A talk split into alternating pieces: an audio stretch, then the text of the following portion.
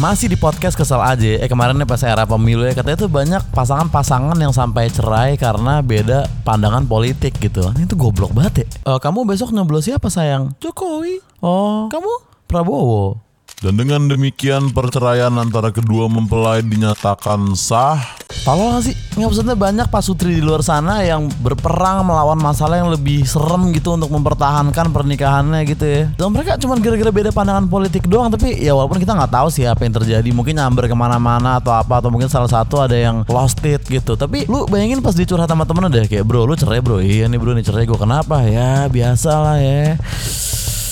Doi oposisi Bray. Masa gitu kan aneh. Maksudnya kan kalian melewati pacaran Ketemu sama orang tua masing-masing Akad, resepsi. Masa gara-gara beda capres doang Cerai sih pisah selamanya gitu. Kan itu gak ngaruh sama pernikahan lu bro. Capres-capresnya dan pendukung-pendukungnya Dan ya tim-timnya mereka Semua yang nyoblos mereka juga gak ada yang peduli Sama percintaan lu. Jadi kenapa mereka yang berebutan posisi Tapi lu yang berpisah gitu? Aneh banget